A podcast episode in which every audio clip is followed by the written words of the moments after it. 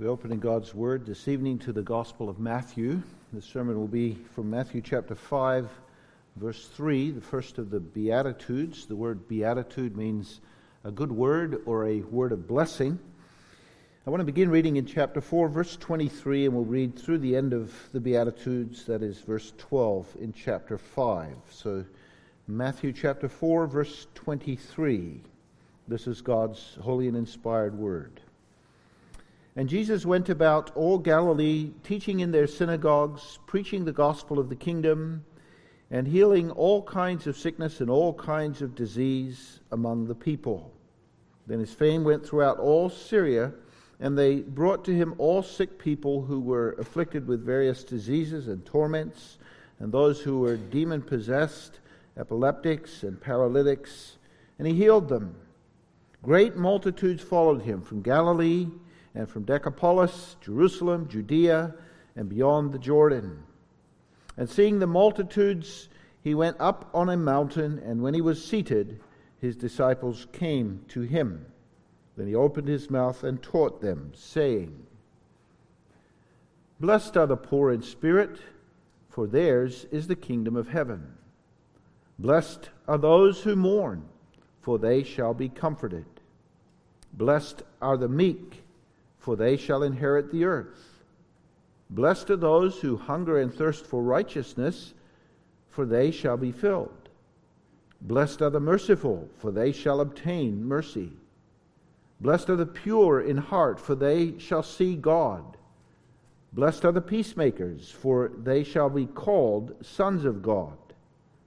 Blessed are those who are persecuted for righteousness' sake, for theirs is the kingdom of heaven. Blessed are you when they revile and persecute you and say all kinds of evil against you falsely for my sake. Rejoice and be exceeding glad, for great is your reward in heaven, for so they persecuted the prophets who were before you. We read this far in the Word of God, and may He add His blessing to it. The text is verse 3 Blessed are the poor in spirit, for theirs is the kingdom of heaven. And our theme for the sermon this evening will be the blessed poor. If you're taking notes, there are four uh, points that we'll consider a positive proclamation, a realized poverty, an encouraging promise, and a gospel purpose. Four words there that start with P pro- that you could write down proclamation, poverty, promise, and purpose. The Sermon on the Mount is Jesus' first recorded and longest sermon in the gospel accounts, and it has been called appropriately the greatest sermon ever preached by the greatest preacher that ever was. And I want you to note how Jesus begins this sermon. He begins with this positive note and this positive word, blessed. Not just once, but over and over. Blessed, he says, are the poor in spirit. Blessed are they who mourn. Blessed are the meek. Blessed are those who hunger and thirst after righteousness. And so on. Over and over again. That, that word, that positive word of blessing. And what a beautiful way for, for him to begin this first public recorded sermon. It reminds us of some of the beautiful Psalms. Psalm 1 Blessed is the man who walks not in the counsel of the ungodly. Psalm 32 Blessed is he whose transgression is forgiven. We sang that earlier. Psalm 41 Blessed is he who considers the poor. 119, blessed are the undefiled in the way. 128, blessed is everyone who fears the Lord and walks in his way. And we have here this, this blessing that comes to us from God in, in the first words of Jesus. Now, to be blessed means really two things. It means first this that God is blessing you. You are the object of God's blessing. And then, second, that because of that, you are subjectively happy. You experience blessing. It's important that we remember both of those so that we can understand the good news that Jesus is preaching here. To be blessed is to be a recipient, first, then, of God's favor or blessing. The opposite would be to be the object of the curse of God. And Jesus does pronounce God's curse. Matthew 23 Woe to you, scribes and Pharisees, hypocrites, and so on. And so every person is either blessed or cursed, either the object of God's favor and grace or the object of God's wrath and curse. Here, Jesus announces in this first positive word the good news of the gospel of the kingdom. Chapter 4, verse 23 Jesus came preaching in the synagogues the gospel, that is, the good news of the kingdom. And now, this is how he began to preach that gospel blessed, blessed. The meaning, I say, is first this that we are recipients of God's blessing or favor, that God bestows some blessing upon us. And that's clear in other places where Jesus uses this same word. Matthew 13, verse 16. Blessed are your eyes, for they see, and your ears, for they hear. He doesn't mean simply this, that your eyes and your ears are happy, but he means God has blessed your eyes, and God has opened them God has blessed your ears. God has given you understanding. So he says in that same chapter, Matthew 13, it is given to you to know the mysteries of the kingdom of heaven. That's the, the blessing, that spiritual understanding. In Matthew 16, verse 17, Peter confesses, You are the Christ, the Son of the living God. And Jesus says to him, You're blessed, Simon, because Flesh and blood has not revealed this to you, but my Father which is in heaven. So to be blessed is to receive a special blessing and grace from God Himself. Isn't it significant that this is the way Jesus, who came into the world, began his sermon here? He came to live under the wrath of God he came into the world to carry our sins. He came into the world to, to die and then to rise again. And He did that so that we might be blessed. And that blessing is not, if we look at the content of this sermon and even of the Beatitudes, that blessing is not only this, that we are justified, that our sins are paid, that we are forgiven, but that blessing is also that God comes to, by His Holy Spirit into us to change us in our character. That's the Beatitudes. They describe for us the, the character of a kingdom citizen. They describe to us a, a kingdom citizen not from the point of view of what he does, but who he is. And that's Christianity. Christianity is not, first of all, a, a, a set of practices that we follow, but Christianity is that God gives us his Holy Spirit and he transforms us from within. And that's what's described by Jesus in these Beatitudes, the spiritual character of the kingdom citizen. And so Jesus says here that we're blessed. We're blessed. And the result of, of that being blessed by God is that we are happy. That's really the literal meaning of the word blessed. And this happiness is, is not merely some emotional or superficial joy that one has, a, a smile on the face or a, a giddiness in, in, internally, but it is a joy and a peace and a comfort and a hope, a, a deep seated peace in the soul that's divinely bestowed, in which we have a sense of our fullness and our completeness in Jesus Christ, our safety in Him.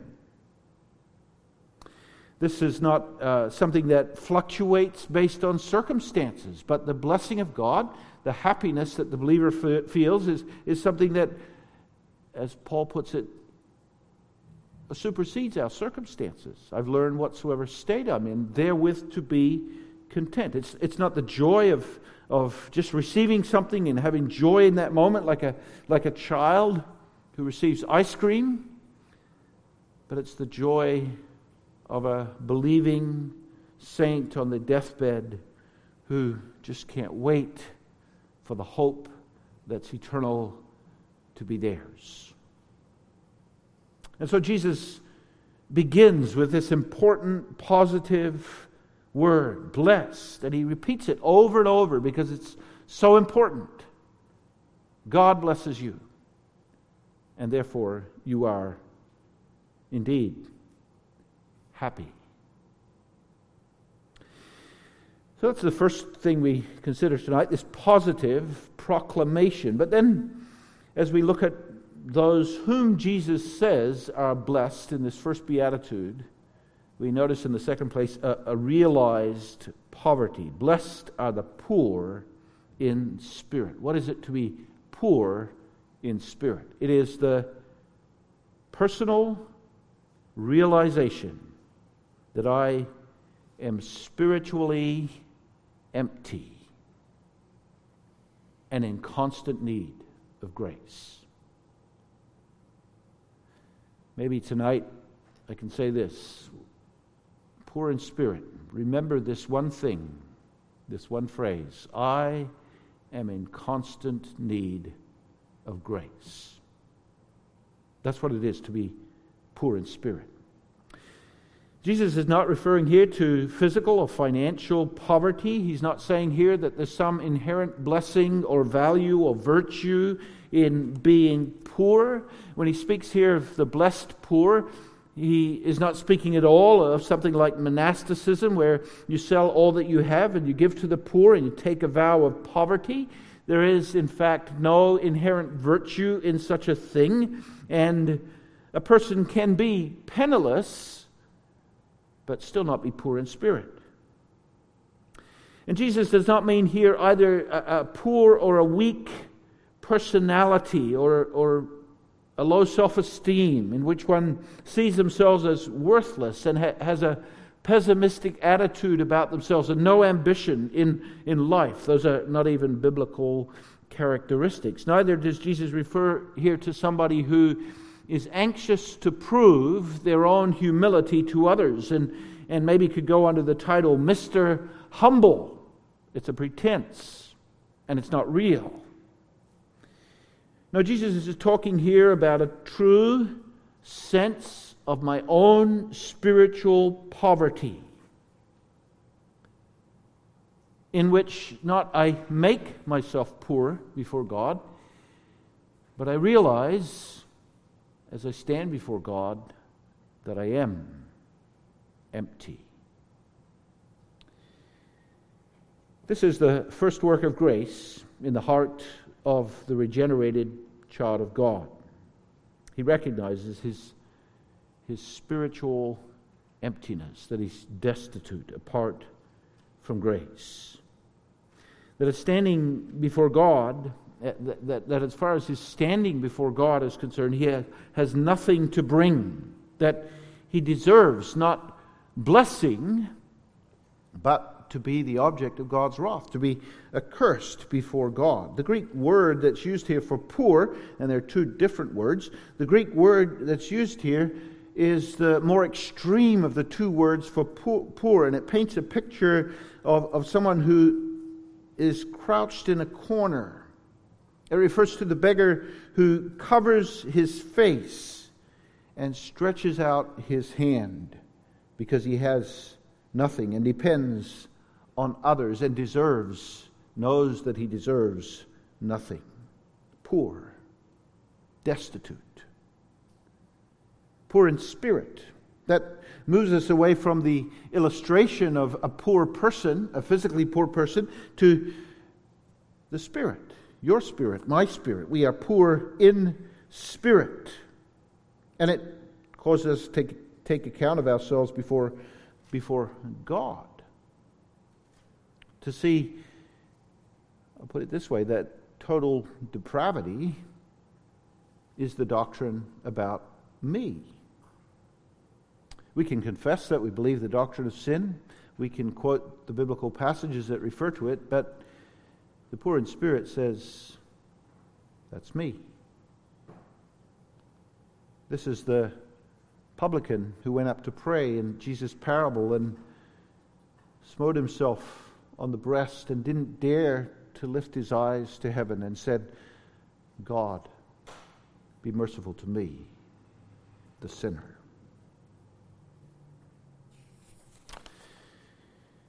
These are the blessed. Blessed are the poor in spirit, those who are awake to this reality personally, who see with regard to themselves and spiritual things and, and the blessings of salvation and eternal life and, and the knowledge of God and forgiveness and, and assurance and holiness that, that they have nothing to contribute to any of these. That all of this is dependent on the grace of God. It might be good for us to think of a few examples of this in Scripture. This was Paul's confession in Philippians chapter 3, and, and you have to remember that Paul was a Pharisee, and that Paul was one who actually held to this, this idea of salvation and righteousness by the deeds of the law, by what you did, by what you achieved in your religion. And that's part of the context there in Matthew chapter 5 as well. Jesus is telling his own disciples, your spiritual character should be different than that of the scribes and the Pharisees. He says later in the chapter, Your righteousness must exceed the righteousness of the scribes and the Pharisees. And, and Paul was from that context. And then he says this in Philippians chapter 3, verse 4 I also might have confidence in the flesh. If anyone else thinks he may have confidence in the flesh, I more so. I was circumcised the eighth day of the stock of Israel, the tribe of Benjamin, a Hebrew of the Hebrews, concerning the law, a Pharisee, concerning zeal, persecuting the church, concerning the righteousness which is in the law, blameless. And Paul says, as it were, I could hold up all these things. But they mean nothing. He goes on to say, What things were gained to me, I have counted loss for Christ and count all things loss for the excellency of the knowledge of Christ Jesus my Lord. He's saying, as long as I see value in or I hold on to something in my religious achievements or in my birth or in my name or in something I've done or something I know, I'm not seeing Christ. And I must count all those loss so that I might know Christ. In a similar way, Paul, uh, Peter, when Jesus uh, told them to cast the net into the other side, off the other side of the ship, and there was a great catch of fish, so much that the ship would have sunk if it weren't that another ship didn't come to help. Peter says to, to Jesus as he falls before him in Luke 5, verse 8, Depart from me, for I am a sinful man, O Lord. He, he was confronted with the the power and the greatness of the Savior. And he saw how poor and empty he was himself. The prodigal son is another example. Luke 15, verse 17, he says, uh, we read there in the parable of Jesus that the, the, the prodigal son came to himself. That is, he realized who he was. He changed his mind about himself. And he said, I, I have nothing to contribute to my father, and I'm not worthy to be called his son. I'll just be a servant in my father's house. Well, those are the, uh, some of the biblical illustrations of what it means to be poor in spirit. Tonight, the question for you is this Do you know your poverty? Or I could put the question this way to you from the text Do you know this blessing? This grace of God, which shows to you your emptiness, your constant need of grace. You see, this is not just a realization that comes to us once uh, and then we come to the cross for forgiveness once in our life and then we, as it were, move on or graduate from this. But this is, this is what we always need to know and we always need to come back to. This is who I am, destitute in spirit. It's an ongoing and an ever deepening realization in the, the heart of the child of God. Jesus came preaching the gospel, good news. And this is how he began. Well, he continues in the Beatitude with an encouraging promise. In the last part of the verse, theirs is the kingdom of heaven. Two things for us to notice about this promise. The first is to understand this idea of kingdom of heaven and what it means that we possess the kingdom of heaven. Theirs is the kingdom of heaven.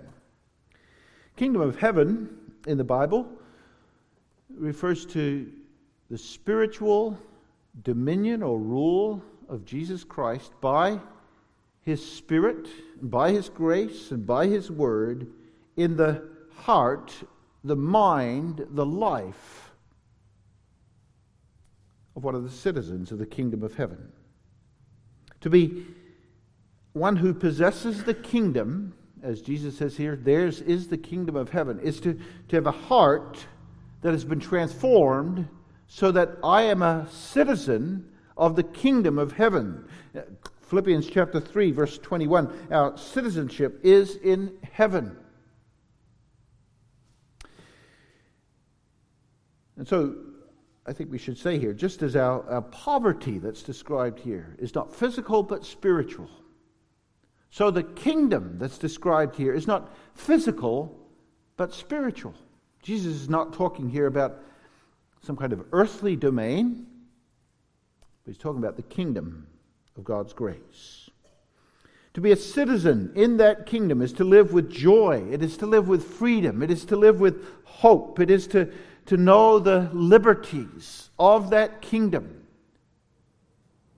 of being a part of the kingdom of God. It is to, to know yourself as one who is an heir of eternal life. It is to, to have planted in your soul the beginning of the eternal kingdom and the eternal joy of that kingdom.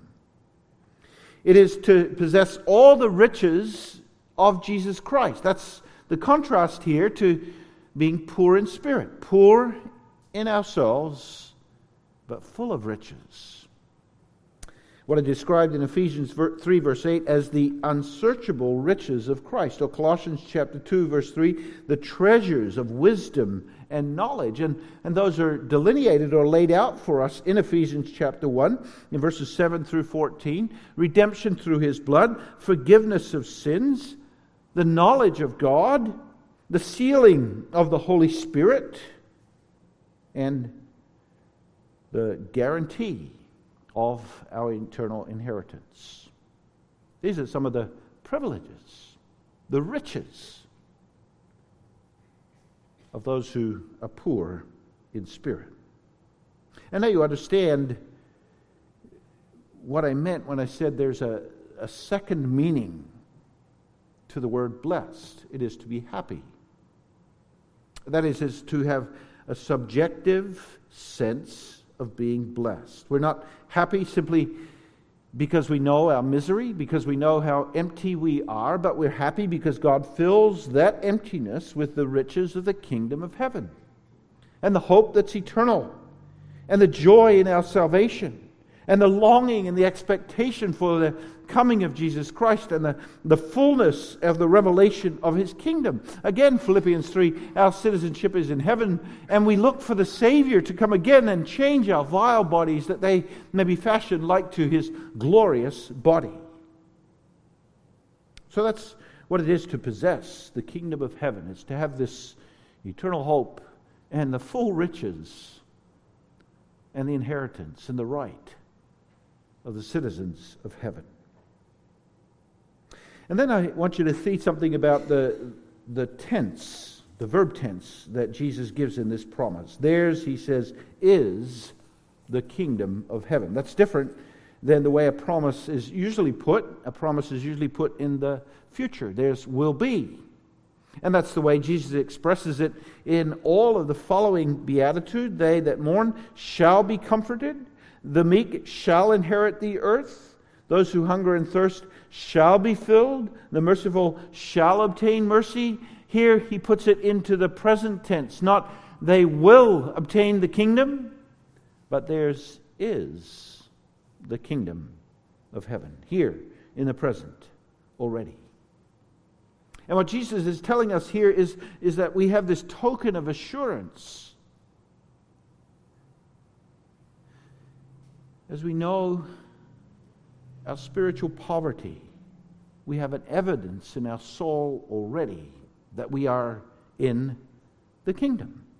And that's a, a wonderful and a beautiful and an encouraging thought because very often that's exactly the thing that we wrestle with to, to make us wonder whether we are a child of God and whether we do belong in the kingdom and whether heaven is our home. We wrestle with sin. We wrestle against the power of sin. We wrestle against the guilt of sin. We understand with Paul in Romans 7 how empty we are. And, and we talk about the struggle, the old man and the new man. And with Paul, we say, Oh, wretched man that I am, who shall deliver me from the body of this death? And Paul, Jesus is saying here, There, you already have the kingdom. You're already in the kingdom. Because you're blessed to know your emptiness. Isn't that a beautiful thing? As guilt weighs on us, as we fight against sin, those who are not citizens of the kingdom of heaven really don't know that struggle. And they're not fighting for the kingdom of Christ. But that's what it is to, to know the guilt of sin, to know your spiritual poverty. I want to finish tonight in the final point by pointing to the gospel purpose of this beatitude. I've made clear already that this is the way Jesus began preaching the, the gospel of the kingdom. And here I want to talk not about the word blessed so much, but poor in spirit. This is where the gospel begins. In a realization of my own spiritual poverty. And not only is this where the gospel begins, but this is the touchstone of Christianity, something that I have to keep coming back to again and again in my life, both with regard to my personal faith and how I live in this world. And, and I want us to see the connection between this spiritual poverty and both our Christian living and our faith in Jesus Christ. Jesus begins the Sermon on the Mount this way. And Jesus is going to talk about in the Sermon on the Mount the lives of the citizens of the kingdom of heaven poor in spirit. That's where Christian living begins. That I know that I'm poor in spirit. Later in the chapter, he's going to talk about that with regard to obedience. You've heard that it's been said. You, will not, you should not commit adultery. But I say, a man who looks on a woman to lust after her in his heart has already committed adultery. So, obedience, Jesus is saying, is a matter of the heart. You need to realize your spiritual poverty in order to really obey God.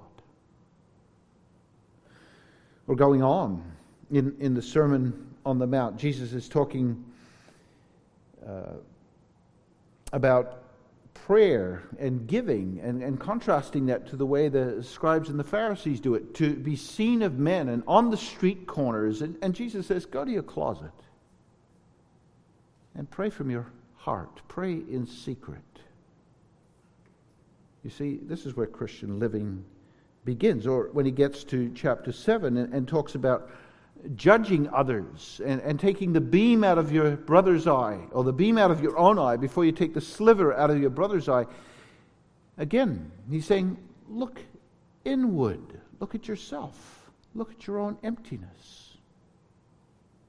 And you see, that's the key to Christian living. That's the key to, to living with others, to forgiving others, to serving others to witnessing to others, to being a light in the world. I am poor in spirit. I am a sinner in constant need of grace. This is the end of comparative, judgmental living, isn't it? This is the answer to self righteous attitudes. This is the, the key at the end of the Sermon on the Mount to, to trusting God and seeking first the kingdom of heaven and his righteousness and not resting in ourselves. Remember who you are poor in spirit. But this is the key not just to Christian living, it's the key to the Christian faith, and especially from a personal point of view. Jesus is saying here, sinner, look away and look to me. Look away from your yourself and look to me. That's clear in the Beatitudes that follow. Blessed are the poor in spirit, and then blessed are they that mourn.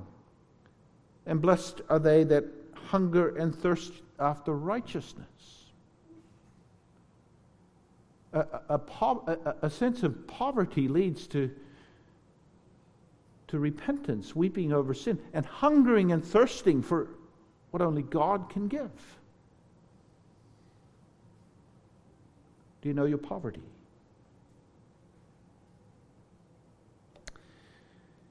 Tonight, maybe you don't know Jesus Christ, or you know Jesus Christ, but you're not experiencing, not knowing his blessing in your life. Well, this is where it begins, and this is the touchstone from which we should never uh, we never move beyond in a sense. Gospel experience, real joy will come in your soul only with this self-awareness that I am poor in spirit. Will you acknowledge that tonight and come to Jesus? Amen.